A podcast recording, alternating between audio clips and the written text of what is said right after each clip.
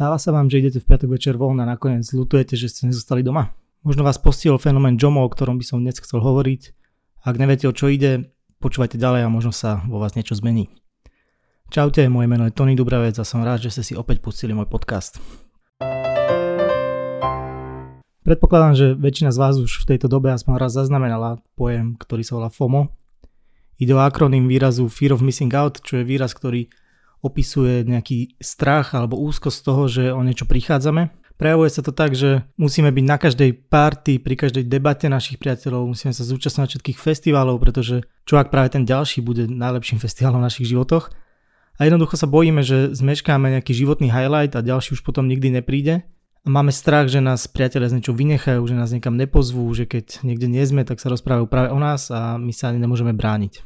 Najviac sa však FOMO hlavne v posledných rokoch spája s negatívnym vplyvom sociálnych sietí. Jednak ich používame priveľa, pretože máme pocit, že sa tam môže každú chvíľu udiať niečo, čo nechceme zmeškať a jednak počas ich používania sledujeme to, ako sa má niekto iný a my máme pocit, že nám niečo uteká pomedzi prsty a my sa len prizeráme, že niečo nerobíme správne, že by sme mali robiť viac a podobne. Sociálne siete a internet celkovo sa stali takými výkladnými skriňami našich životov, zdieľame tu tie najzaujímavejšie, najlákavejšie momenty a veľakrát instantne hneď v tej danej chvíli, kedy sa udejú.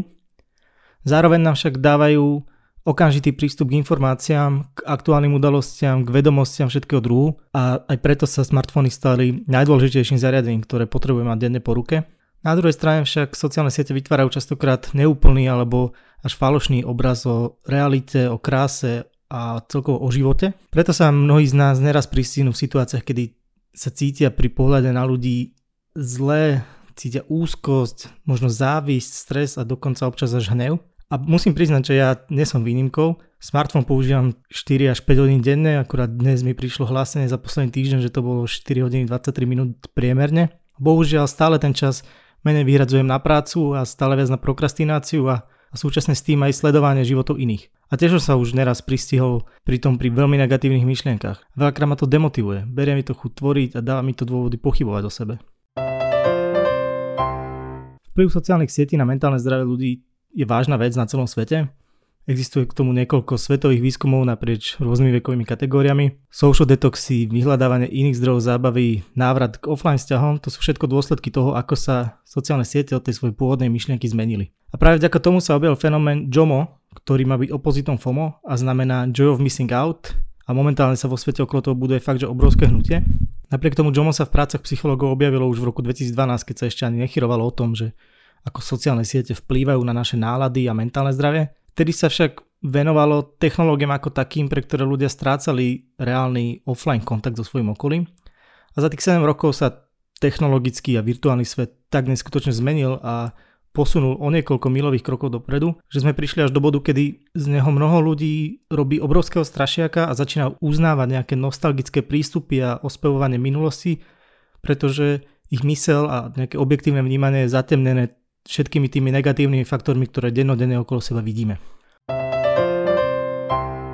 Lenže mladí ľudia, o ktorých sa v súvislosti s Jomo hovorí, a medzi ktorých sa stále radím aj ja v 28 rokoch, tí vedia, že technológie, internet a smartfóny už sú stabilnou súčasťou našich životov a vzdať sa ich by bolo viac krokom vzad, než riešením čohokoľvek. Podľa amerických prieskumov viac ako polovica mladých hľada útek od stresu a úzkosti zo sociálnych sietí stále v smartfónoch, stále na internete ale buď hrajú hry, alebo pozerajú videá, sledujú streamerov, alebo čítajú portály, ktoré ich zaujímajú a kde nájdu nejaký obsah, ktorý ich oslobodí od tých negatívnych myšlienok. Jomo teda znamená neriešiť stále, čo sa kde deje, čo kto pridal na Instagram alebo na Facebook. Znamená to, že nemáš problém zostať v piatok večer doma bez toho, aby si stále myslel na to, že čo si tým obetoval a o čo prichádzaš. Jomo znamená vedieť si užiť chvíle samoty a občasného aj nedostatku sociálnych interakcií a necítiť neustály tlak svojho okolia. A nakoniec, čo je dôležité, John sa týka ako online, tak aj offline sveta. V tejto časti podcastu by som vám rád posunul moje tipy, ako človeka, ktorého už veľakrát postihlo FOMO, ako ho zmeniť na JOMO. Prvým typom je neporovnávať sa. Je to absolútny základ toho, aby ste si mohli svoj vlastný život užiť naplno pretože porovnávanie tu bolo vždy a zrejme to aj vždy bude. Vždy sa bude mať niekto aspoň na pohľad lepšie ako vy, vždy si niekto kúpi lepšie auto, bude chodiť do lepších reštaurácií, v lepšom oblečení. Proste vždy. Sociálne siete tomuto ešte pridávajú lajkami, followermi, ktorých tiež bude mať stále niekto viac ako vy. A ani vy sami, aj keď vám budú tieto čísla raz, ich nikdy nebudete mať dosť. Nikdy nebudete mať pocit, že už stačí, už nepotrebujem viac.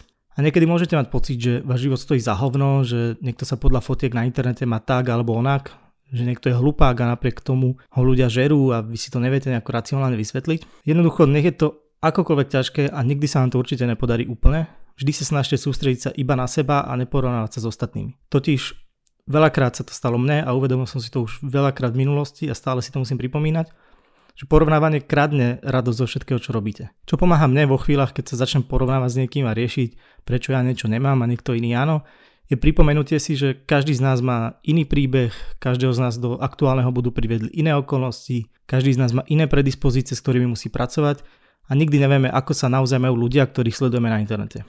Nepoznáme ich situáciu, nevieme, čo prežívajú, čo je pravda a čo sú iba naše domnenky, či používajú internet na to, aby niečo zakryli, či naozaj ukazujú samých seba, toto nevieme nikdy posúdiť a preto je zbytočné sa tým nejako vôbec intenzívne zapodievať. Druhým typom, v ktorom ja mám rozhodne najväčšie resty, to už som spomínal, je obmedzenie screen timeu, teda času, ktorý strávim pred obrazovkou mobilu aj počítaču. Ja tam trávim extrémne veľa času, bohužiaľ nevždy ho efektívne využívam. Ak sa však rozhodnem s tým niečo seriózne robiť, tak to bude týmto troma spôsobmi. Poprvé nastavím si v social media aplikáciách upozornenia na obmedzený čas, ktorý v nich chcem stráviť, napríklad maximálne hodinku denne na Instagram, čo je za celý deň pomerne solidné obmedzenie. Takto sa to dá spraviť potom aj s YouTubeom, s Facebookom, väčšina aplikácií má takéto možnosti a z mojich 5 hodín denne tak môžem na začiatok skúsiť to stiahnuť na 3 a uvidím, že či je to reálne a môžem ešte ubrať, alebo si naopak musím pridať, lebo zistím, že to je naozaj málo. Druhý spôsob je skôr taký našitý na moju prácu online marketéra, kedy aj ten pracovný čas trávim často s mobilom v ruke.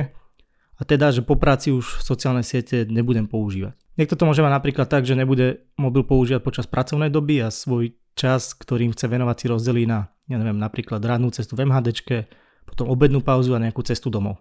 Potom príde domov, odloží mobil a venuje sa tomu, čo mu spôsobuje väčšiu radosť. No a tretím spôsobom je nahradiť tú obrazovku, či už počítača alebo smartfónu nejakým iným médiom, za mňa ideálne knihou. A veľa ľudí, čo poznám, hovorí, že čítajú rady, ale zďaleka nie toľko, koľko by chceli. Ja som nevýnimkou. Takže ak sa bojíte, že čo s ušetrenými dvoma hodinami bez mobilu, tak si zoberte do ruky knihu. Napríklad v minulom podcaste o predsavzatiach som hovoril aj o tom, že ako si pomerne jednoducho vybudovať návyk čítať, tak si to vypočujte a Verím, že sa vám s tým potom jednoduchšie začne a jednoduchšie si k tomu nájdete cestu. Tretí spôsob, ako zmeniť FOMO na JOMO, je odstrihnúť sa od vecí a ľudí, ktorí vás obťažujú. Na sociálnych sieťach je super, že keď niekoho prestanete sledovať, tak on takmer úplne prestane existovať. Tie social media bubliny, v ktorých žijeme a v ktorý, ktorú každý má okolo seba, sú tak slabé, že veľmi jednoducho môžete z nejaké odísť. Ja už som tak za život prestal sledovať dosť ľudí, čo ma úplne srali rôznymi vecami a fakt mi to veľa pomohlo. Pretože fakt, že niekoho prestanete sledovať a on za predpokladu, že na vás nevyskočí z novín alebo z telky alebo z billboardu, tak vy ani neviete, že ten človek niečo robí, či je ešte aktívny, či vôbec akože v úvodzovkách žije. Ale to nie je iba, že o konkrétnych ľuďoch. Vy môžete nahlasovať reklamy, ktoré vás nebavia, Môžete nahlasovať stránky bulvárnych novín, ktoré na Facebooku stále zdieľajú negatívne správy, konšpirátorov, môžete nahlasovať fašistov. Proste môžete skryť príspevky, ktoré vás neobohacujú a keď si upracete ten online priestor, v ktorom žijete, tak zrazu z neho budete mať oveľa väčšiu radosť.